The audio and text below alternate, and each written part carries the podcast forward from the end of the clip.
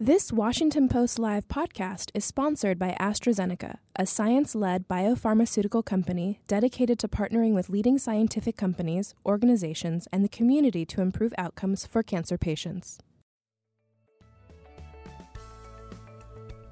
You're listening to a podcast from Washington Post Live, bringing the Post's newsroom to life on stage.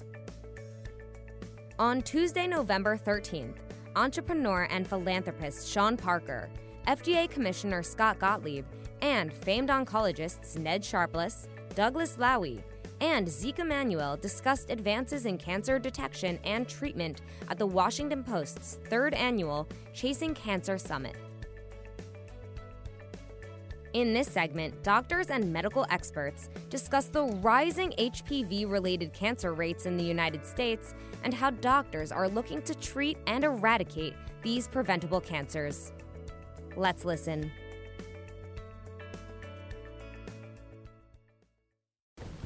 Morning.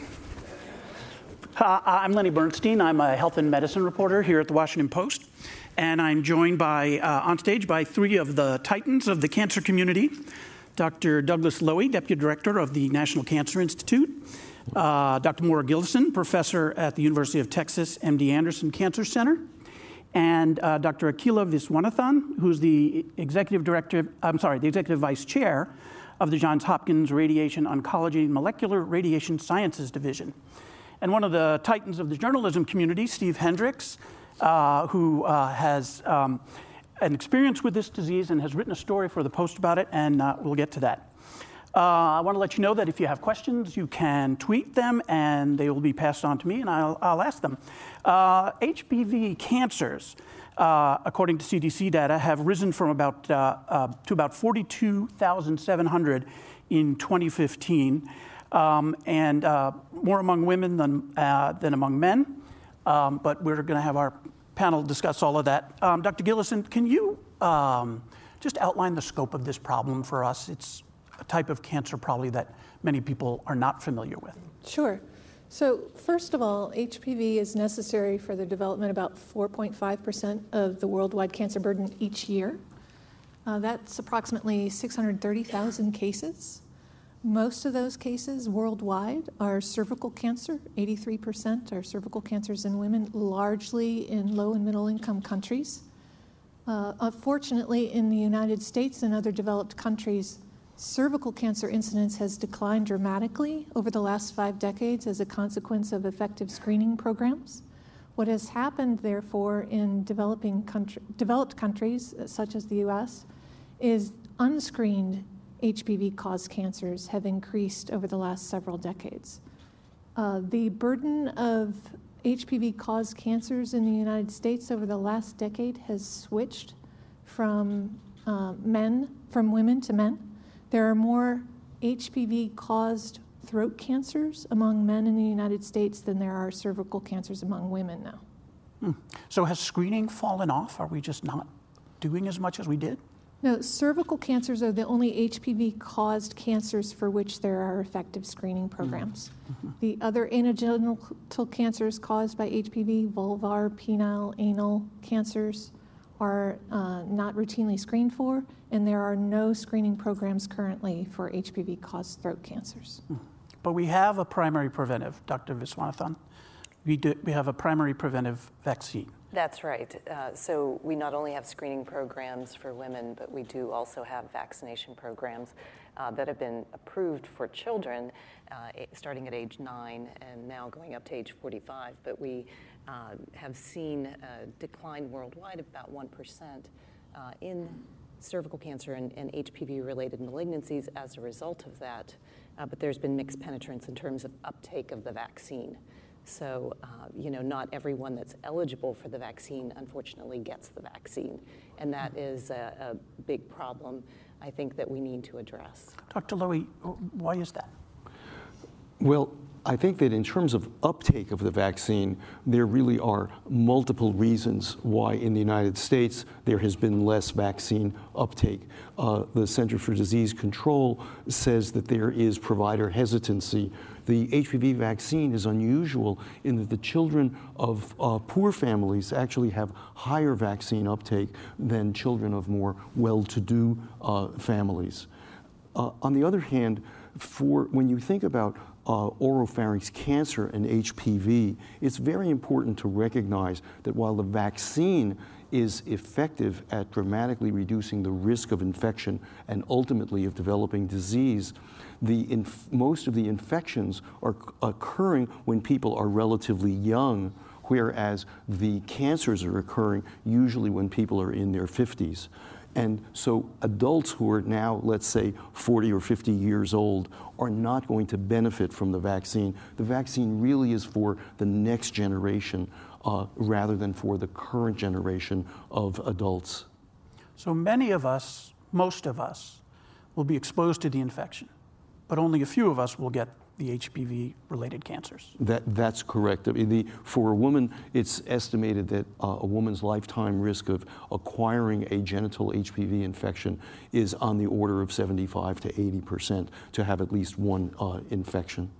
And men, And, and men, probably comparable, yes. and then does it depend on your immune system, or why is it that so few people? Luckily, most people who are infected with HPV clear their infection. And when they clear their infection, the risk of developing a cancer at that site of infection also goes away for that infection. But they remain uh, susceptible to infection by other types. And if they're cancer causing types, then you need to worry about it. Again, the vaccine can prevent the majority of the infections that lead to cancer.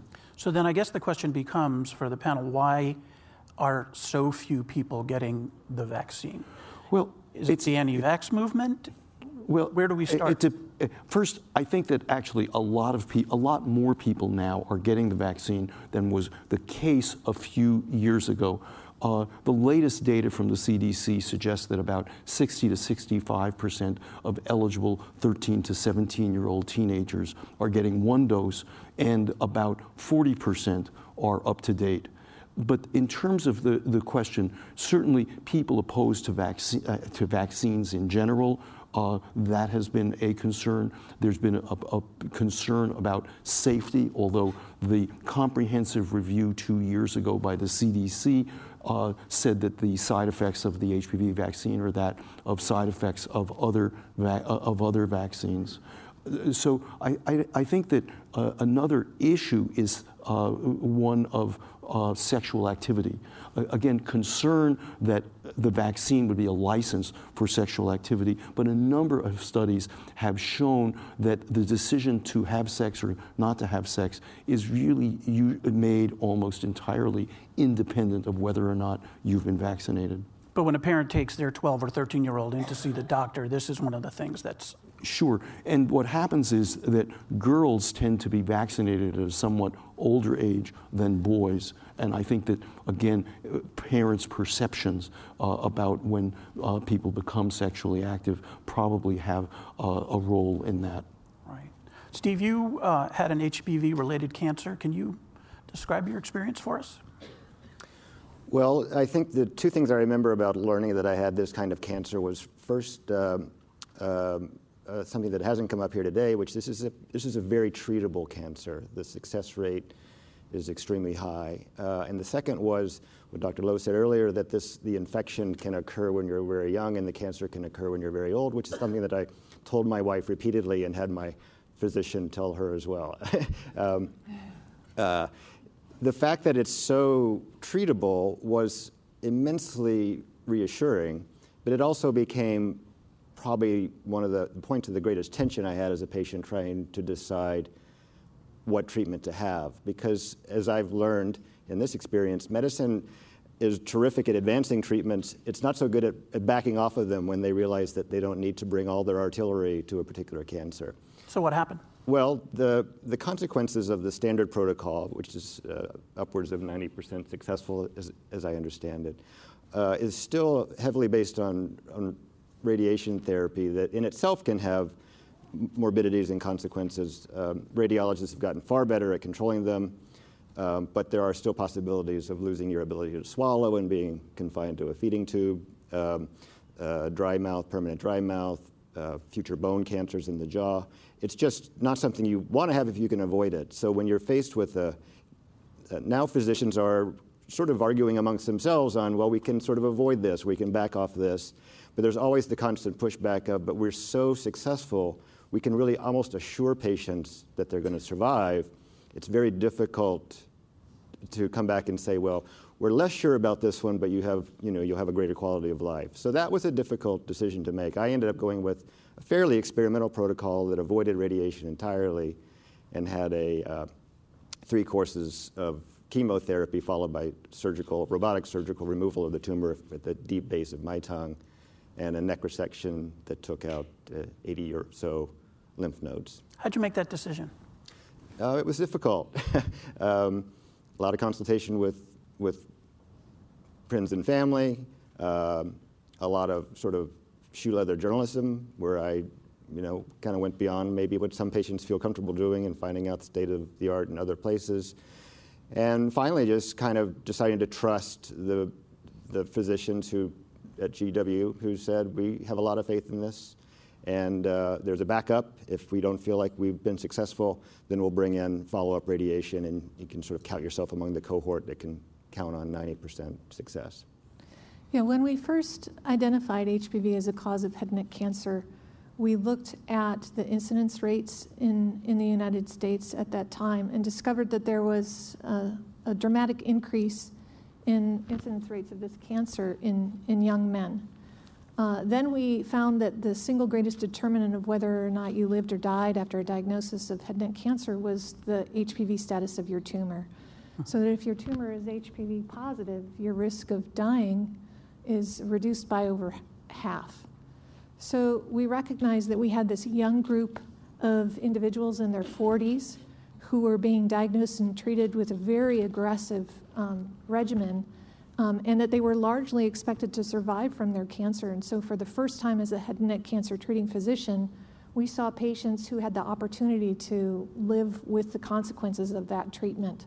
So, for the last 15 years, we've been really trying to see can we back off on the intensity of the therapy and reduce both the acute and long term toxicities of the therapy.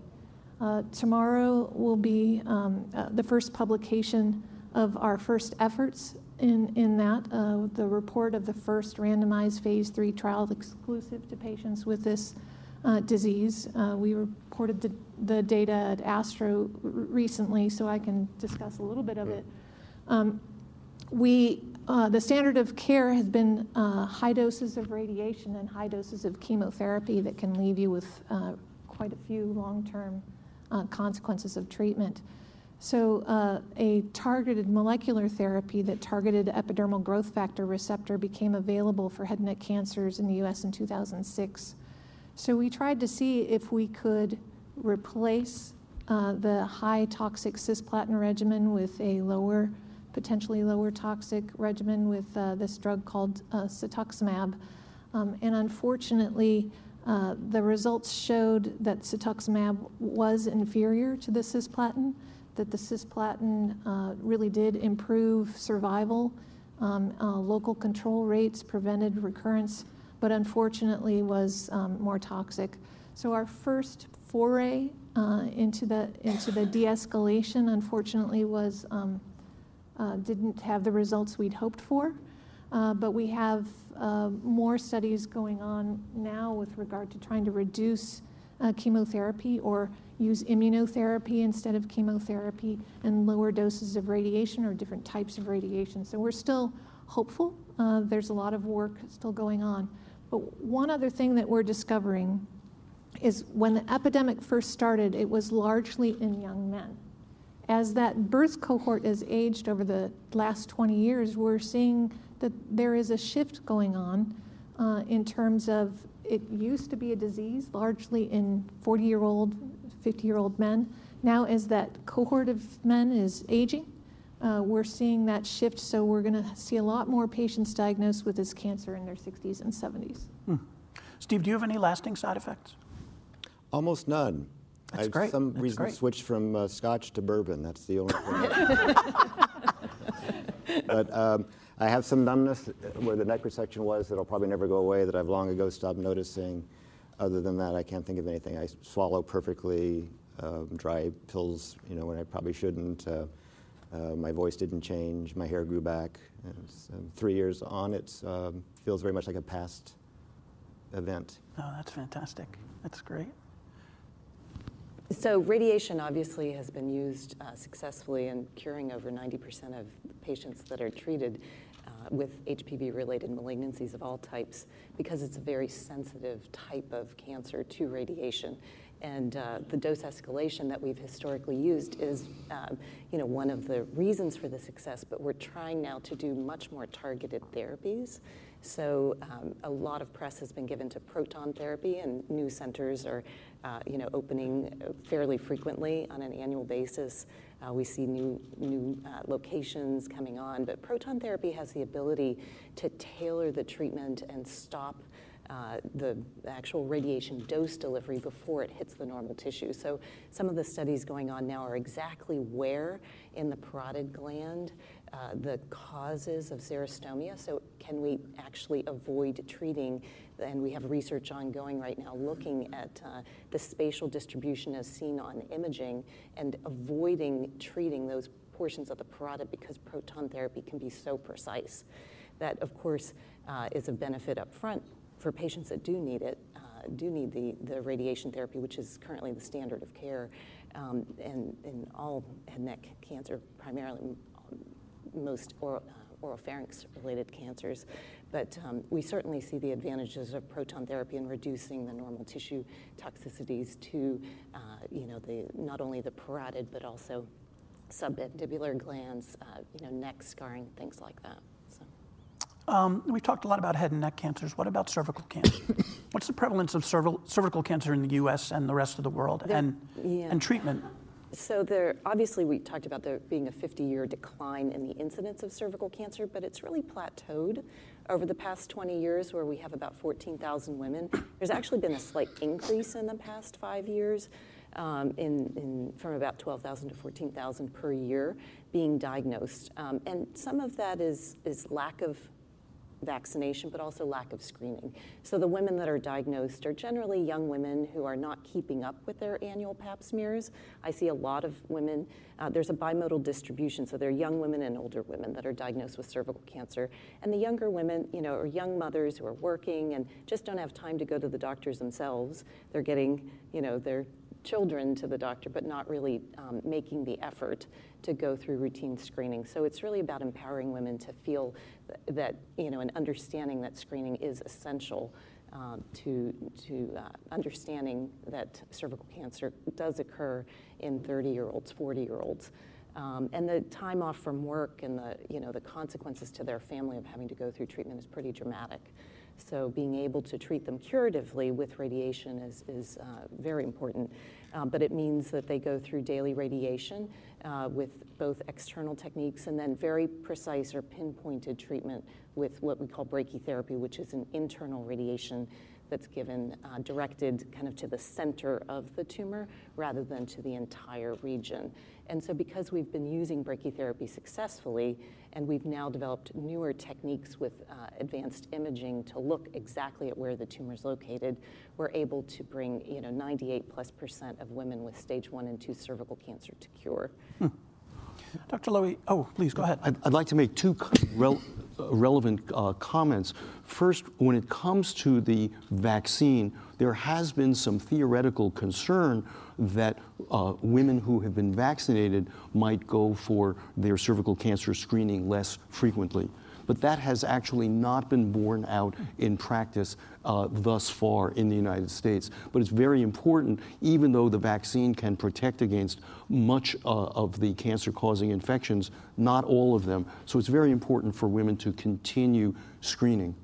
Uh, the other aspect is that the NCI is supporting research to try to uh, improve the diagnostic and precision of cervical cancer screening, and also, in principle, to try to bring screening to women rather than women to the screening uh, through self sampling. This is not yet FDA approved, but uh, I think that this is something that in the next few years might lead to FDA approval and might have an impact on reducing what tends to be this plateau uh, in terms of about uh, 13 or 14,000 cases per year. Um, Australia has launched a campaign to rid the whole country of HPV related cancers. Is that a real possibility? Yeah, uh, yeah Australia uh, is a high adopter country. They have uh, basically provided vaccine free to, uh, to women and now also to men. Uh, and so their uptake of the vaccine has been substantially higher than in the United States. Uh, and the current uh, uh, version of the vaccine, uh, the nine-valent vaccine, or Gardasil, Gardasil 9, uh, can protect against about 90% of the cancer-causing infections. And, the, and Australia is anticipating that at some point in the future, with high uptake of the vaccine, that the vast majority of those kinds of infections simply will not occur, and the cancers caused by those infections will not occur. Here's a, a Twitter question. David asks us uh, How should young adults who are already sexually active decide whether to get the vaccine? Uh, and he's talking about people in his 20s, 30s, and 40s. Anyone? Sure. Well, um, I think it's important to recognize that with the new vaccine Gardasil 9, the probability that someone is already who is already sexually active has already been exposed to all the types, all nine types in the HPV vaccine is low. That's why um, individuals up to age 26 uh, can still benefit from the vaccine. The FDA approved uh, vaccination up to age 45, but we're still waiting to hear from the CDC as to whether or not they're going to expand the recommended age range. Um, but so, so it's common practice, for instance, in gynecologic offices for women who are getting treated for cervical dysplasia. If they haven't been vaccinated, the gynecologist will vaccinate them because it will protect that individual um, from infection by other HPV types not in their specific lesion. Mm-hmm. Okay. Um, we have a few minutes, so I'm just cautioning everybody. Um, where, what, what is the future? Uh, where's the research going, and what, what is the future of this disease? Um, is this something that that we can rid our society of uh, completely? Is it something that we're just going to have to learn to live with and treat and screen, um, or perhaps there's there are new drugs on the horizon for us? Well, my sense is that if you're talking about HPV associated cancer, there really are kind of two different stories. One is for adults, and the other is for uh, young adolescents mm-hmm. uh, and, and people who come after who come after them. The vaccines are going to uh, take care of the vast majority of the disease, uh, and so in the future, I don't think we will need to worry about them providing we have reasonable uptake of the vaccine. Uh, the, on the other hand, because there's such a very long interval between the time you get vaccinated, get infected, and then develop the cancer, the cancers are going to be with us for a long time.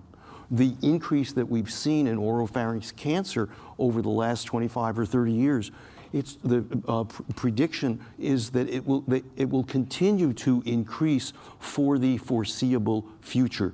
Eventually, it will go down.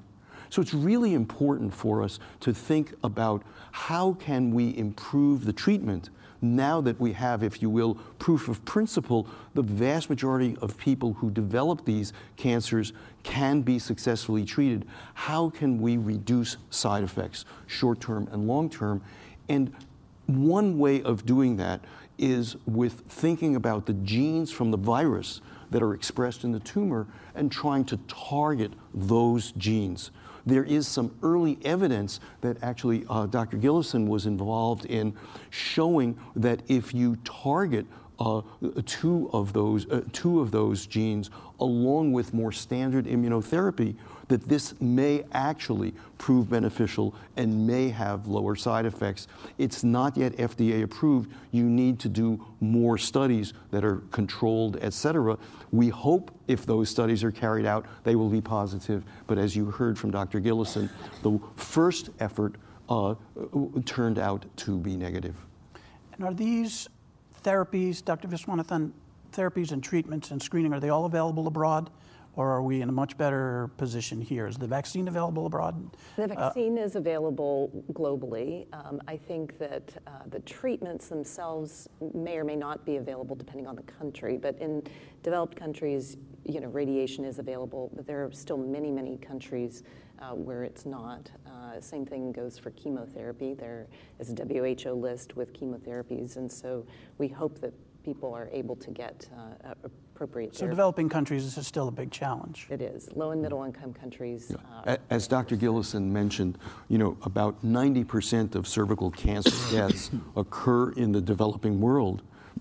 and if you, a way to think about it is that uh, one woman in three who develop cervical cancer in the United States will die from it whereas two women in three who develop it in the developing world are going to die from it, and many more women in the developing world will get it.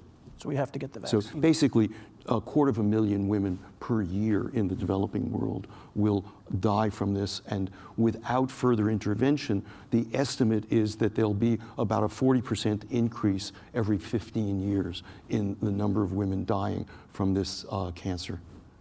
Steve, I'm going to let you have the, uh, the last word here.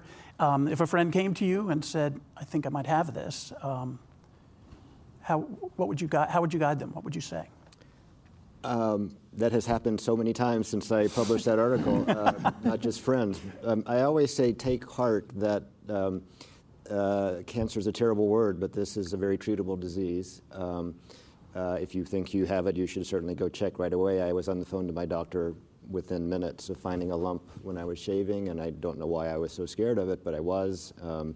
And there was no doubt in your mind that this was an unusual lump? Well, uh, there was no doubt that that was a very weird thing to find on my neck. So, um, you, you, know, I, don't, I can't explain why I was more concerned about that than other strange things that mm-hmm. happened to me. But, uh, and the other is that um, something that I learned during this experience was that the cancer staging system, where I was diagnosed with stage four carcinoma, and I didn't quite know what stage four was, but I knew there was no stage five, um, was really, uh, and has since been adjusted as I understand yeah, it. Yeah, this year. Um, so it, this disease is so treatable that that conventional staging system doesn't apply very accurately. And, and with the changes, as I've talked to my physician, I would now have been diagnosed with stage one, which would have been a much nicer thing to hear.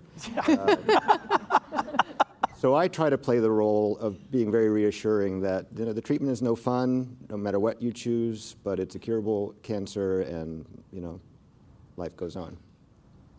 Terrific. Thank you. He, he wrote a beautiful story, and he stopped 10 seconds before the, uh, the allotted time. So that's all we have time for. Uh, I want to thank everybody for this great discussion. Thank you for being here with us, and uh, we'll move on to our next panel. Thank you. Thanks for listening. To hear more interviews from this series and other Washington Post Live programs, visit us at WashingtonPostLive.com.